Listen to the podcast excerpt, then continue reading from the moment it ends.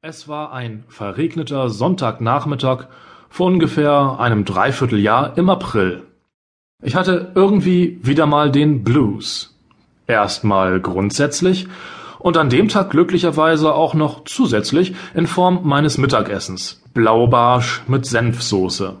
Der brauchte noch ungefähr zehn Minuten im Backofen, also hörte ich nebenher etwas Radio. Ich war an dem Tag nicht besonders scharf auf Musik hören.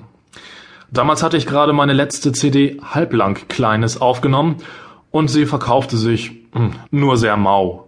Im Radio wurde sie natürlich überhaupt nicht gespielt. Gut, ich kannte das schon. Es lief also der Deutschlandfunk und ich hoffte auf irgendein interessantes Gespräch.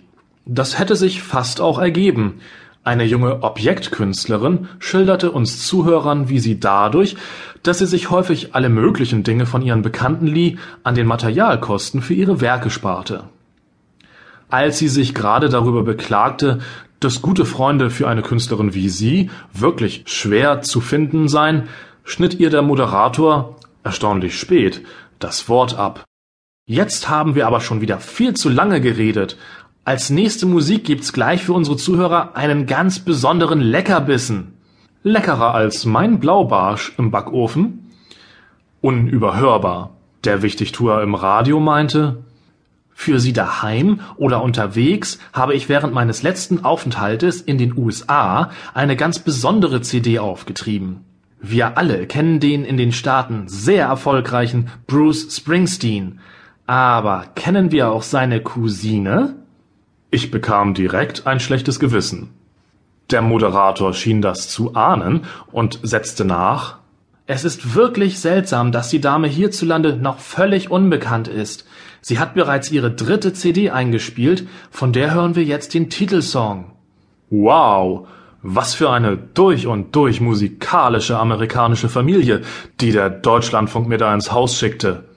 Wie gut, dass dieser Sender seine Reporter hinaus in die medial noch viel zu wenig erschlossene neue Welt schickt, damit wir uns hierzulande nicht von einheimischen Nachwuchsbands volldröhnen lassen müssen.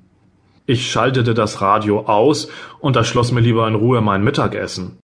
Als ich mich hinterher gerade zu einem Verdauungsschläfchen auf meine Couch pflanzen wollte, klingelte das Telefon. Ludo, mein Manager, war am Apparat und tat sich groß. Wem der Name Ludo verdächtig nach Luden klingt, der liegt übrigens nicht ganz falsch. Leo, vergiss jetzt mal deinen Sonntagsblues. Ich hab ne Radiotante aufgetan, die sich für deine Musik interessiert. Carstensen heißt die. Sie macht für ein NDR ein Feature über die Hamburger Schule. Wenn er mal was Anständiges für mich hat, was selten genug der Fall ist, dann prahlt Ludo ordentlich damit. Okay, die Hamburger Schule. Das ist eigentlich nur ein Sammelbegriff von Musikjournalisten für bestimmte norddeutsche Bands wie zum Beispiel die Sterne, Tokotronic oder auch Sänger wie Rocco Schamoni oder Bernd Begemann.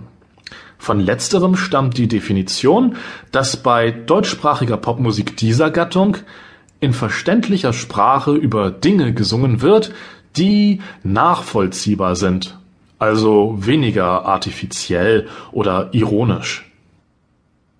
Mit der Hamburger Medienschickeria stehe ich ja nicht besonders gut.